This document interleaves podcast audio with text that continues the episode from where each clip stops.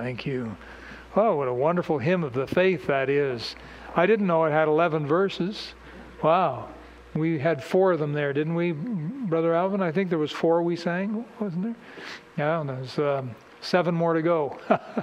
wow. Well, let's take our Bibles uh, tonight and open up to the book of Psalms, Psalm 19. Psalm number 19.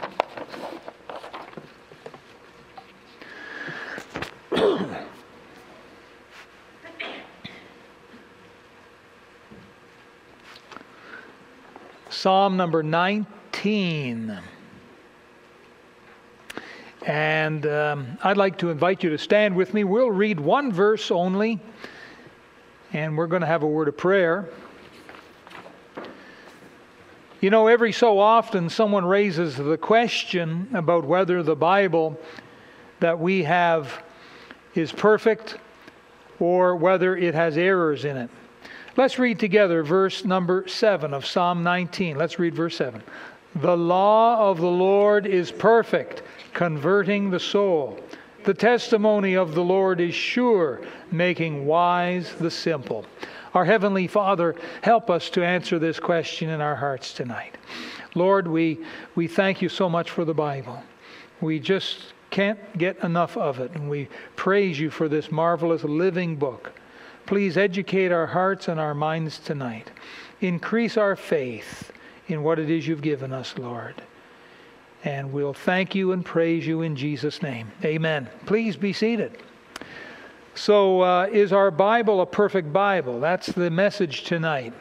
Now, in answering this question, I believe there are two important truths that we need to consider about any book. Number one is authors of books write as good as they can because they know others are going to read what they've written. So that's in truth number one. Truth number two is a book cannot be greater than the ability of the author to write it.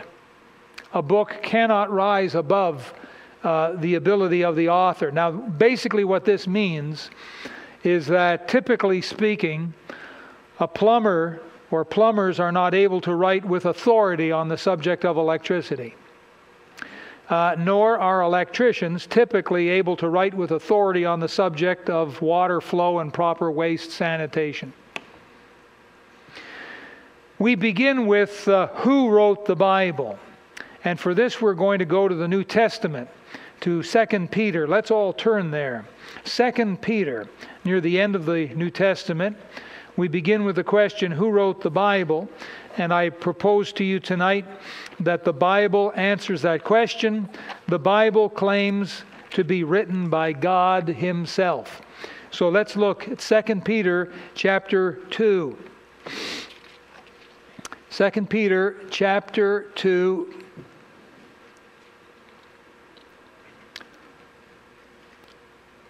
Uh, 2 Peter chapter 1, pardon me. 2 Peter chapter 1. And uh, if you look, please, at the end of the chapter, Peter speaks uh, in verse 19, saying, We have a more sure word of prophecy whereunto ye do well that ye take heed, as unto a light that shineth in a dark place, unto the day dawn and the day star arise in your hearts. Knowing this first, that no prophecy of the Scripture is of any private interpretation. For the prophecies, talking about the scriptures now, came not in old time by the will of man. So at no time was the scripture written by the will of man. But holy men of God spake as they were moved by the Holy Ghost. And uh, all the, uh, conservative theologians will tell you right here that this verse means God moved on the hearts of holy men who wrote what he told them to write. So the idea is God wrote the Bible. Now, we've learned a couple of things here so far. Number one, in Psalm 19, verse 7, it says, The law of the Lord is what? Perfect. And uh, here in 2 Peter chapter 1 and verse 21, uh, it says that the holy men of God spake as they were moved by the what? Holy Ghost. And of course, that is God. And so we've learned a couple of truths here. Now, what do many unsaved people think of the Bible? Well, to summarize, many today say that the Bible is a book of errors, a book of fairy tales, and is not meant to be taken literally. Now, I suggest to you that they say this because they do not understand the Bible. If someone does not understand a book, it'll make little to no sense to them. It's like a plumber not understanding a book written by an electrician. Now, for this, let's go back to 1 Corinthians chapter 2. 1 Corinthians chapter 2.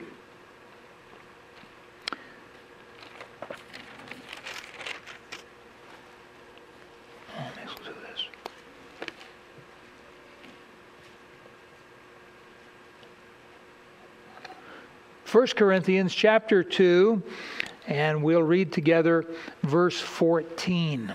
Keep your seats as we read 1 Corinthians chapter 2 verse 14. Let's read together.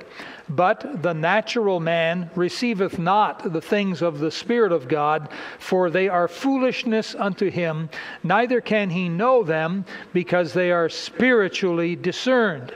And so we learn from this verse that unsaved people cannot understand the Bible. Even though they may call themselves Christian, they may call themselves religious, they may be part of a religious denomination uh, in which they claim even to know the, uh, the Hebrew and the Greek. If they are not saved, they do not understand the Bible. Next time you're talking to someone who is not saved, you need to remind yourself that they do not understand the Bible. So that's important. This is the third truth we've learned here tonight. The first truth is in Psalm 19, verse 7. The law of the Lord is what? Say it with me. The law of the Lord is perfect. That's an important word. We've also learned that uh, holy men of God spake as they were moved by what? The Holy Ghost. So it was God who wrote the Bible. Here we learn in 1 Corinthians chapter 2 and verse 14 that unsaved men cannot understand the Bible. Now, remember, Psalm 19, verse 7 teaches us that the Bible is perfect. It uses that word, perfect. The law of the Lord is perfect. The word law there is uh, used in um, kind of a generic sense in reference to the Scripture. But uh, I suggest to you that all Scripture, anything that God has written, is perfect. And so uh, Psalm 19:7 teaches us the Bible is perfect. We know that unsaved people do not understand the Bible, and so they will uh, accuse the Bible of being a book of fairy tales or a, a book full of errors or, or old passe knowledge or something no longer applicable for modern man.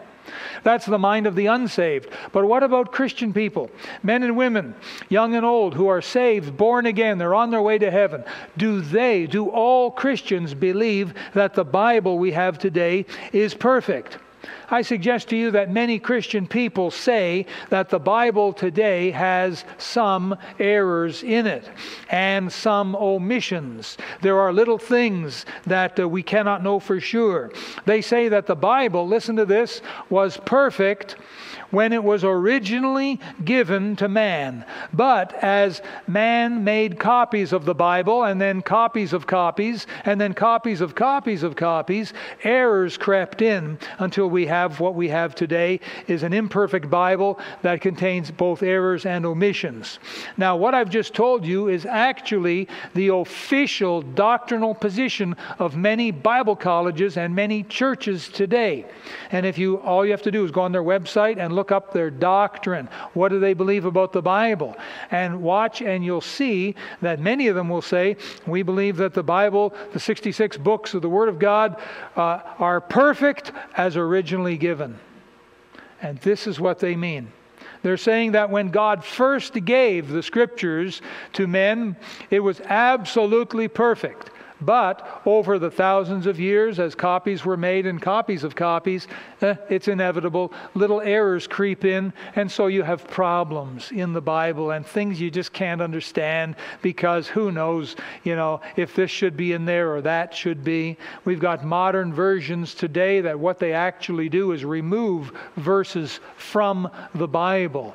And so, if you're reading in your King James Bible and they're reading in their modern translation, all of a sudden you'll be reading scripture that's not in their Bible. That's the situation that we have today. But when you think about this belief, their belief, their doctrinal position is that the Bible, as originally given, was perfect. When you consider that belief, and since no one has ever seen those original writings, they're all gone.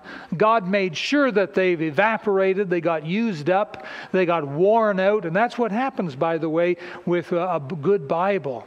You have a Bible for a number of years and you're using it, you bring it to church with you, you, you hold it tight, you open it up and close it many thousands of times. You make notes in it, you underline things. You'll find that after a number of years, the binding starts to give away. Before you know it, a page will come out. Perhaps as you're going through the pages, maybe a page will tear and you'll go, oh, maybe put a piece of scotch tape on it. Over a number of years, that Bible will literally wear itself out as you use it and use it. And the day may come you have to uh, say goodbye to an old friend and get a new Bible because your old Bible now is missing pieces and you know you, you can't read it as good as you used to. So you get a new Bible. You may need a large print Bible by that time. Uh, but listen, no one has ever seen those original first writings that the prophets made when holy men of God spake as they were moved by the Holy Ghost, and they took a, uh, an ink and they, a pen and ink, and they took a parchment and they started writing what God told them to write. What happened to those original writings?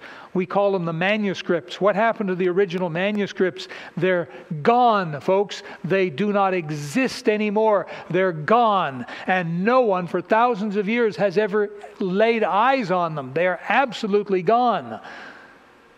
Well, what do we have today? We have copies. That's what we have. And we've got copies of copies. And so, for someone to say that as they were originally given, they were perfect, but, you know, problems happen. How do, how do they know they were perfect? Since no one was there when they were originally given. This is all hearsay. How do we know they're perfect? You know, that's a good question. That kind of reasoning would uh, quickly, in a, a, court of law, would show up the flaws. Here you are, witness, a witness on the stand, and you believe that it was absolutely perfect. Yes. Have you ever seen a copy of it? No. Do you know one who's ever seen a copy? Do you have a friend who's. No. Do you have a photograph, a picture of these original? No. Well, then how do you know they're perfect? If you've never seen one, if you don't have a copy, I mean, a, a, a picture of one, you, you don't even have a friend that's had firsthand uh, evidence of this. You, you've just been told that they're perfect. Is that it? Now, you're dismissed. that wouldn't hold up in a court of law. To say that the scripture is absolutely perfect as it was originally given, but now what we have is kind of a flawed copy. You know, I don't think anyone would want a flawed copy of the Bible, do you? Can you imagine uh, that uh, maybe the original men, what about this? How do we know that the original men, the holy men of God, how do we know that they got it right? When God told them to write something and they wrote something, how do we know that what they wrote was perfect? Maybe they made a mistake. Maybe God said to them, oh, Here's what I want you to do. I want you to write exactly what I say. And the holy men say, Yes, sir. Lord, uh, speak for thy servant here. And their pen is all ready. What, what, what do you want me to, to do here, Lord? And, and God says, Okay, I want you to write 26 sheep. And what God says is 20 S I X, 26 sheep. Only they heard 20 sick, S I C K. So, how do you know they didn't write 26 sheep instead of 26 sheep? You see the difference? God wanted 26 sheep. They wrote 20 sick sheep because they thought they heard God say 26 sheep. And so that's what they wrote. How do you know that those original holy men, because they were human, there's no perfect human, how do you know that they got it right? You see the craziness of this? To say, well, we believe that in the originals it was absolutely perfect. How do you know that? How do you know that when you weren't there? You don't, you don't have the originals. You've never seen the original. You've never seen a picture of the original. You don't even know anyone who's seen a, a copy, uh, seen the original, or seen a picture of it. It's all hearsay, hearsay. So how do you know that those first men got it right? You see the logic in that? And so you see how this gets muddy. But the Bible itself says the Bible is perfect. The law of the Lord is what? Perfect. Now, that word is important. It's in the Bible numerous times. The real question today, though, I believe, is not whether God wrote a perfect Bible, because I think that most Christians would believe that at some point when God gave the scriptures, it was perfect. But I think that the question today is did God supernaturally keep the Bible perfect? Is it perfect today? That's where the battle is. Did he or didn't he? The Bible that you and I hold in our hands, is it a perfect Bible? Or are there errors and mistakes in there? And so I think this is the real question. Now, if this is not a perfect Bible, if there's errors in here, and you go through the Bible, you're reading through the Bible, and you find a prayer promise. You find a promise in the Word of God. And so you go and get alone with God and you want to pray this prayer promise back to God. Does the Holy Spirit have to keep reminding you? Does the Holy Spirit have to keep whispering to your heart? Now, don't get too excited now because this Bible has a few errors in it. Now, now, just want you to know, don't want you to, you know, go off on a tangent here, but the Bible does have a few errors, so cool your jets. Don't get too excited. You know, if, if you pray this and God never answers it, you have to understand that because there's errors in the Bible. Is that what the Holy Spirit has to do? When you go to, to God in prayer, does the Holy Spirit have to assure your heart that there's errors in the Bible? Is that what the Holy Spirit has to do to your heart? What does the Holy Spirit do in your heart when you're praying uh, about the Bible? What does the Holy Spirit do in your heart when you find a, a prayer promise? Call unto me, and I will answer thee, and show thee great and mighty things which thou knowest not. And does the Holy Spirit say, Now put the brakes on here, kiddo? You know, that may not be exactly what God said. So don't be too surprised if you don't get an answer. Is that what the Holy Spirit has to do? Because, boy, we'd be in trouble, wouldn't we? Isn't that insane to think that the Holy Spirit would have to do something like that? Now, book uh, authors often go to book signings. So you get a, an author and he's written a, a, big book and they want to promote it, and they have a, um, a, a book signing, and it'll be in a large public place, and people will come and they'll gather and they'll get in line to buy a copy of the book and have it authored, signed by the author, and they'll, they'll stand in line for a long time.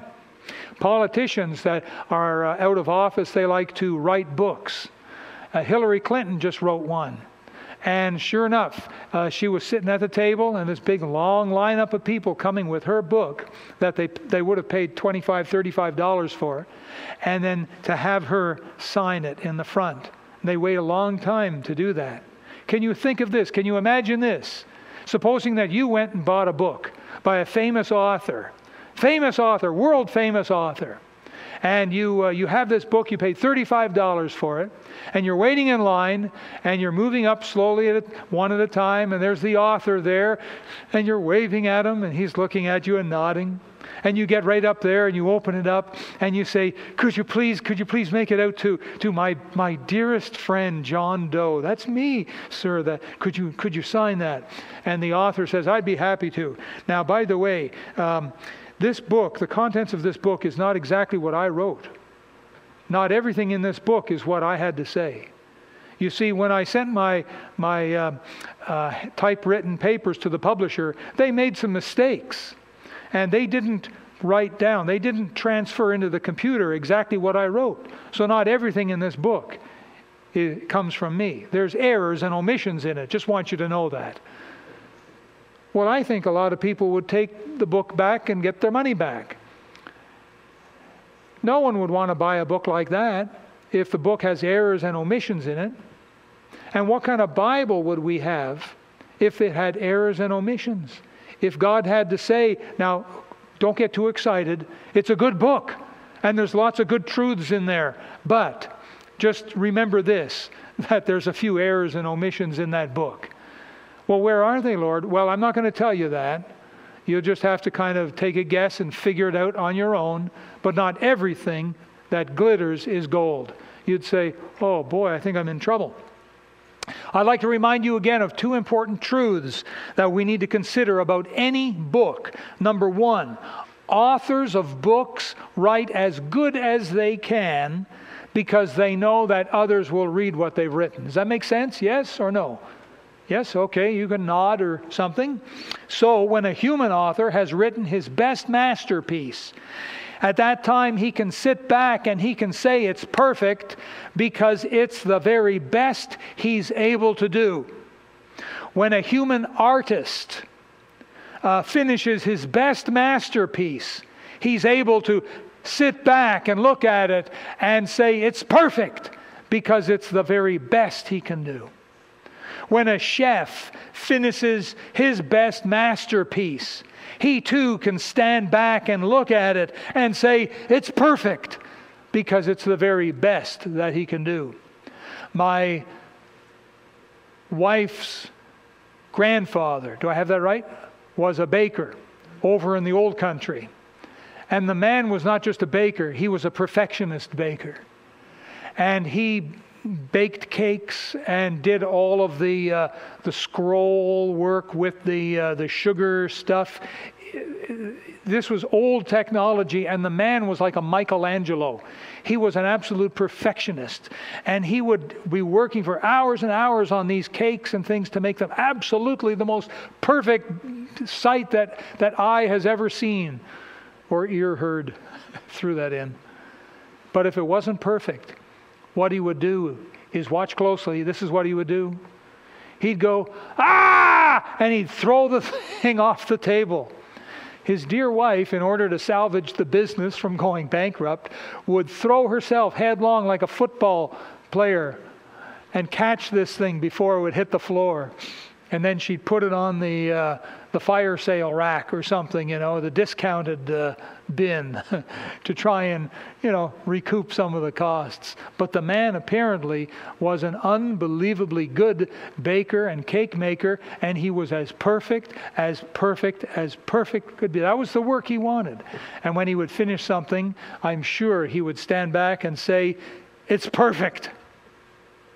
And so, when God Almighty finished writing his masterpiece that we call the Bible, I believe that he can sit back and he can say it's perfect because it's his very best work. And God wouldn't give us anything less. Don't you think? Amen?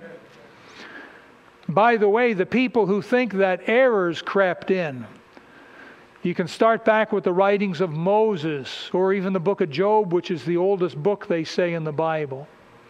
And uh, copies were made, and people said, Oh, look, the, there's something not right here because it's, it's a little different from that, that copy. Don't you think that even humans would say, Let's learn from our mistakes so that errors like this don't happen again? So, don't you think, doesn't it even make any sense? That if men were introducing errors into God's masterpiece, God would have said, Oh, uh, I'll do something to stop that from happening again. How often do you repeat the same mistakes over and over and over and over and over? How often? Not too often, I hope. You try and learn from the mistakes, don't you? Right. Those of you who use hammer and nails, and you tap, tap, thunk. Oh, oh, ooh, you hit your thumb. Oh, and so now you hold the nail with two fingers instead of a forefinger and thumb, and clunk, clunk, clunk, clunk, and whack. Oh! So now you're going to hold the nail with these fingers somehow, and clunk, clunk, whack. Oh! My son's a carpenter. Go count his fingers after service there and see how, how many mistakes he's made till, you know, he learns from his mistakes. Hey, I tell you something. Many years ago, back in Ottawa, we were putting up a church building. Yours truly was doing some roofing. I said, I think I can handle this. And I'm up on the roof. I'm not a roofer. I'm up on the roof and I'm trying to hammer in these uh, little roofing nails. Well, I turned my thumb blue from hitting it so much. And for months and months, that thumb was blue. It took months and months to heal that, that thumb from all of the times it got a whacking from the hammer. I still have that hammer today. I still have that thumb today, too, by the way.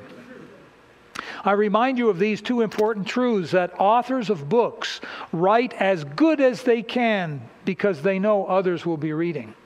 And if human authors can write great books and stand back and say, it's perfect, I believe God Almighty, the creator of heaven and earth, is able to write a book and stand back and say, it's perfect. So that's truth number one. Truth number two is that a book cannot be greater than the ability of the author to write it. Another way it's put is water rises no higher than its source, at least on its own.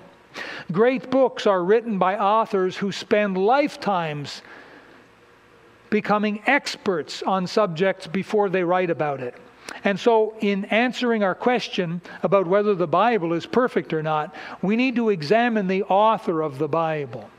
Now, for this, let's take a minute or two and we'll just look at a couple of scriptures. We'll go back to the Old Testament. We'll go back to the Old Testament and we're going to read uh, in 2 Samuel. So, 2 Samuel, chapter 22. 2 Samuel 22. Let's learn something about the author of the Bible. 2 Samuel chapter 22 and verse 31. All right, let's read that verse out loud together. Do you all have it? 2 Samuel 22 31. Let's read together. As for God, his way is perfect. The word of the Lord is tried. He is a buckler to all them that trust in him.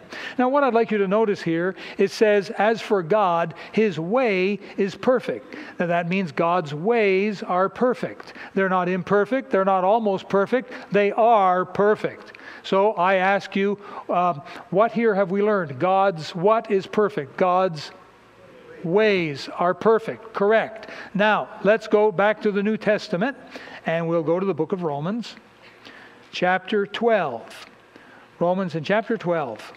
Now, we've just learned that God's way is perfect. Romans in chapter 12. And we're going to let our eyes rest on verse 2. Romans 12 and verse 2. And again, I'd ask you to read it out loud. And be not conformed to this world, but be ye transformed by the renewing of your mind, that ye may prove what is that good and acceptable and perfect will of God. And so, what do we learn about the will of God here? It is what? Perfect. What do we learn about the way of God? It is what? Perfect. So, we've learned His way is perfect, we learn that His will is perfect. Whatever God wills, remember, Jesus taught us one of the greatest prayers ever to pray, Thy will be done. Be, why? Because God's way, will is perfect. His way is perfect. His will is perfect. Now, if you'll go just past Hebrews to the book of James and go to chapter 1. James chapter 1. James and chapter 1 and please look at verse number 17. James 1 17. Chapter 1 of James, verse 17. And again, read it out loud now with me together. Every good gift and every perfect gift is from above, and cometh down from the Father of lights, with whom is no variableness, neither shadow of turning. And so here we learn something else is perfect. And what is it in verse 17 that's perfect? God's what? Begins with the letter G. Gifts. His gifts are perfect. What did we first learn? The first thing we learned was what? His way is perfect. The second thing we learned is his will is perfect. The third thing we learn is his gifts are perfect. Now turn back to Matthew chapter 5. Matthew chapter 5.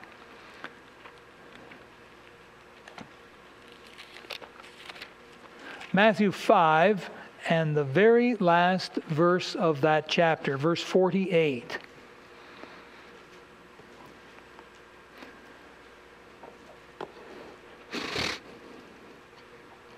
Verse 48, read it out loud with me, please. Be ye therefore perfect, even as your Father which is in heaven is perfect. And so here we learn that God Himself is what?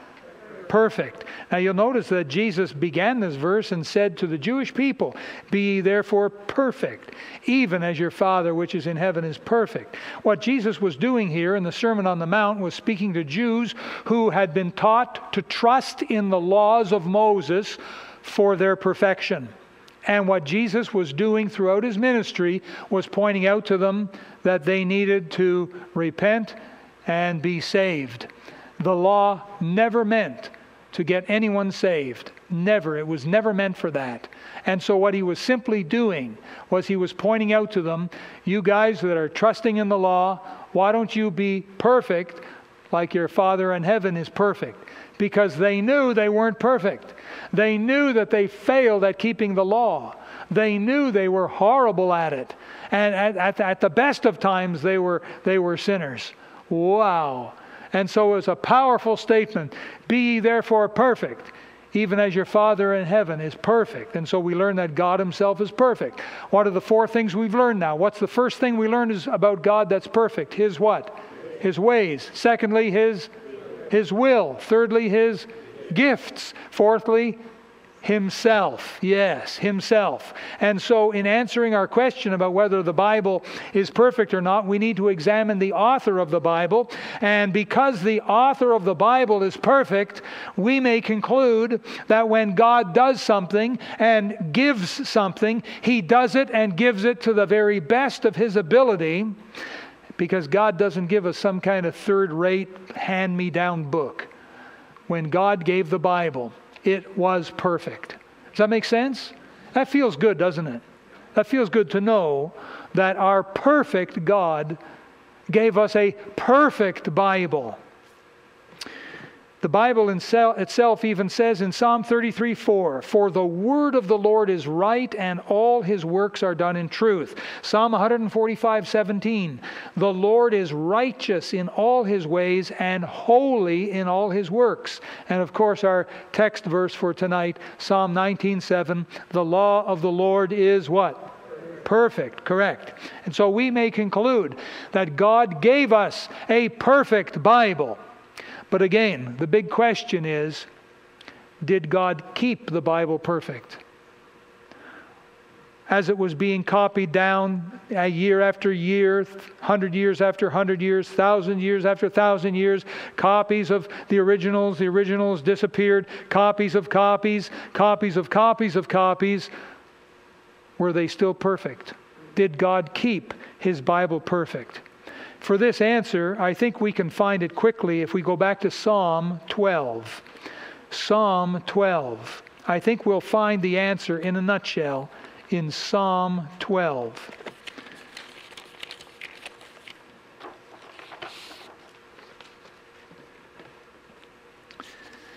Now let's read together verses 6 and 7 of Psalm 12, verses 6 and 7. Read it with me. The words of the Lord are pure words, as silver tried in a furnace of earth, purified seven times. Thou shalt keep them, O Lord. Thou shalt preserve them from this generation forever. That verse right there tells us that God has preserved His word. He has kept his perfect Bible perfect. Say, how did he do it? What did we read in 2 Peter chapter 1 and verse 21? God moved upon the hearts of what kind of men? Holy men. God used holy men. Did you know that a lot of the Bibles that are mass produced for market today are done by unsaved people? They're, they work for unsaved companies. Did you know that?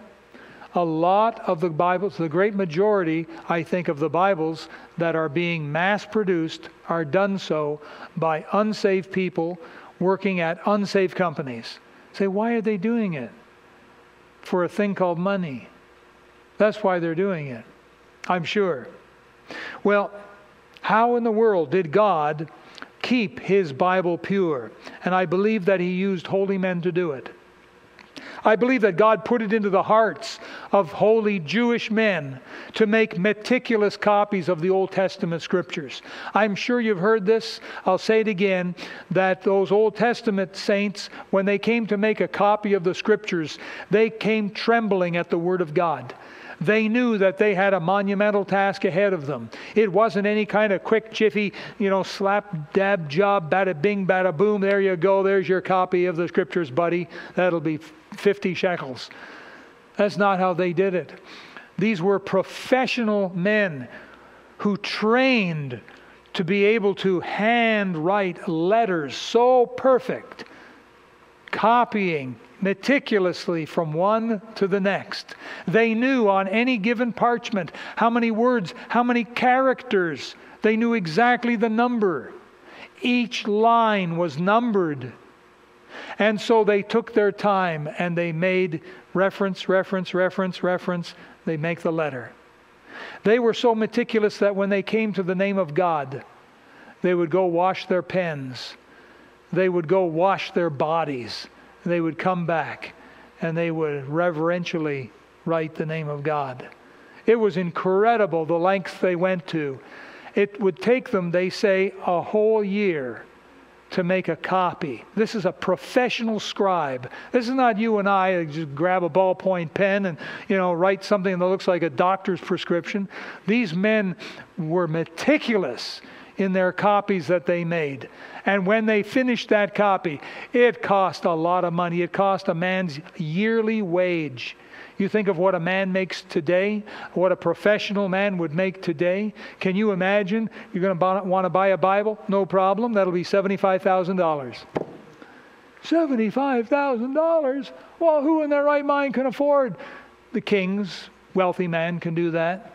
Maybe a, a whole town could save their money over a period of years and invest and buy one copy of the scriptures for the whole town. Imagine that. But that's the kind of monumental work we're looking at. And so, as they made their copies of the Old Testament scriptures, they did so with, with fear and trembling. They came to the scriptures as coming unto God Himself. Now, the New Testament church got started, and all of the first believers were Jews. They were all Jewish. Paul was a meticulous Jew. And so, as he was dictating his letters and so on, he made meticulous care. Don't you think he was one of those holy men?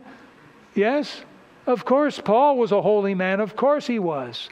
And you can be sure that any letter he wrote or dictated, because his eyes kind of went bad, he made sure that it was absolutely what God told him to write.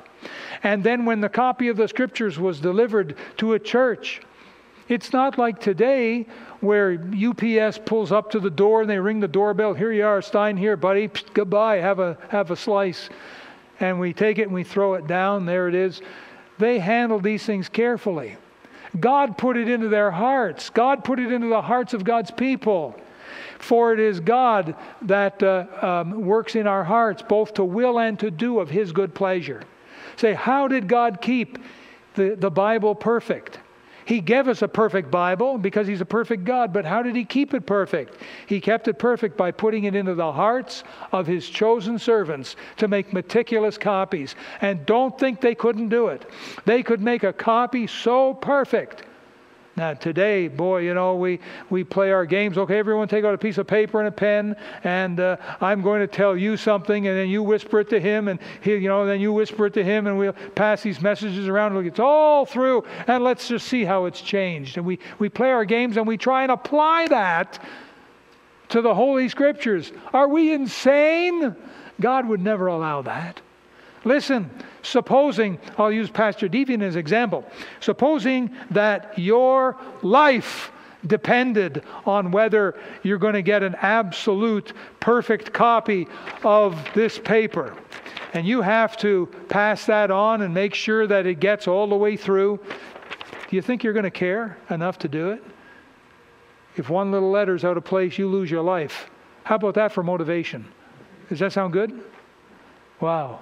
And so he's going to be looking over your shoulder as you're making a copy of it. You know, he may say, oh, no, uh, careful with that one. Okay, okay, you got it. All right, go on to the next word. He's going to be so careful because he's motivated. Listen, God is motivated because he wants us to have exactly what he first gave. And so, did God give a, a, perfect Bible? Of course he did. He wouldn't do anything less. Did God keep the Bible preserved? Well, we read about it there in Psalm 12, verse 7. Thou shalt keep them, O Lord. Thou shalt preserve them from this generation forever. Now, there are many, many copies of the Old Testament scriptures, and there are something like 10,000 copies of the New Testament scriptures. These copies, they're still in existence today, but these are copies and copies of copies. They're still in existence today. Some are entire books uh, while others are only partial books. Back in the 1940s, the discovery of the Dead Sea Scrolls was a tremendous victory for Bible believers because the Dead Sea Scrolls verified that what we have today is the same as what they have back then. God preserves His Word. Now, these copies They've been compared and condensed into two volumes. The Old Testament is called the Masoretic text, text from the Masoretes, and the New Testament is called the Textus Receptus, which is Latin for the received text. And uh, someone says, well, wait a minute. Well, I know you're talking Hebrew, I know you're talking Greek, uh, but what about English? What about the translation process into English? Could there be errors in translation? Several English translations were made in the 1400s and 1500s, but the greater Christian scholars of the day all recognized that they had translation problems. So in 1604, God made it possible for 47 of the world's greatest Christian linguists. There were scholars beyond belief. They spent seven years together in rendering a faithful English translation that reflected exactly what the Hebrew and Greek had to say. And that is called our King James Bible. Now, the Bible tells us the just shall live by faith. You believe that? That's God's will for your life, my life, is to live by faith more than by sight. We can only please God by faith. That's what Hebrews says very clearly. We can only please him by faith. Faith is the evidence of things what? Not seen. Faith is the evidence of things not seen.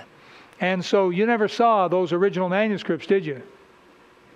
You you'll probably never even see the copies of the copies unless maybe you go on Google or something and look up the images, something like that. They're scattered around the world.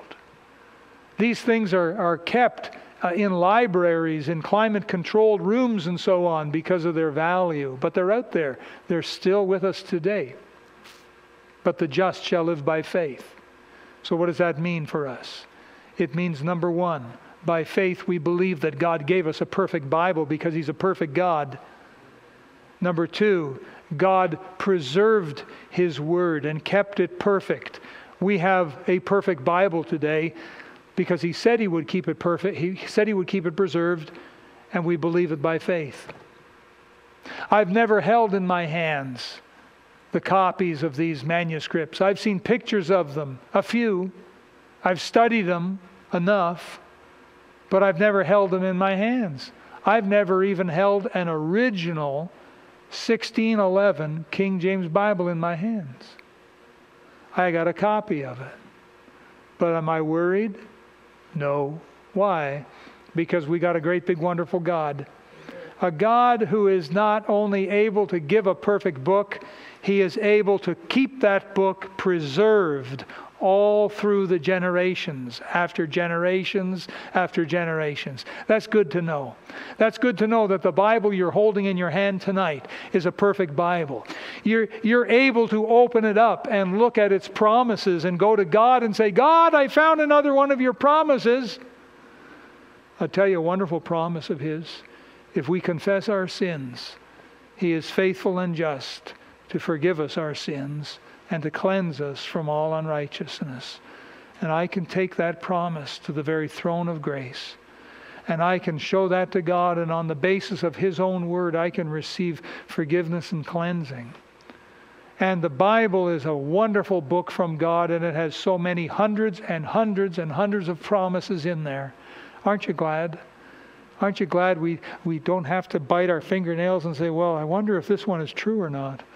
I wonder if this is an error, or maybe there's something that should have been in there that, that wasn't in. Like, what about this book of Barnabas, huh? This New Testament book of Barnabas, eh?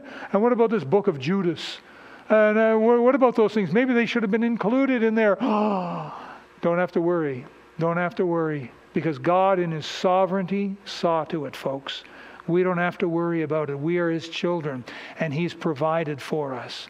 That blessed old book that you hold, man, there's no book like it.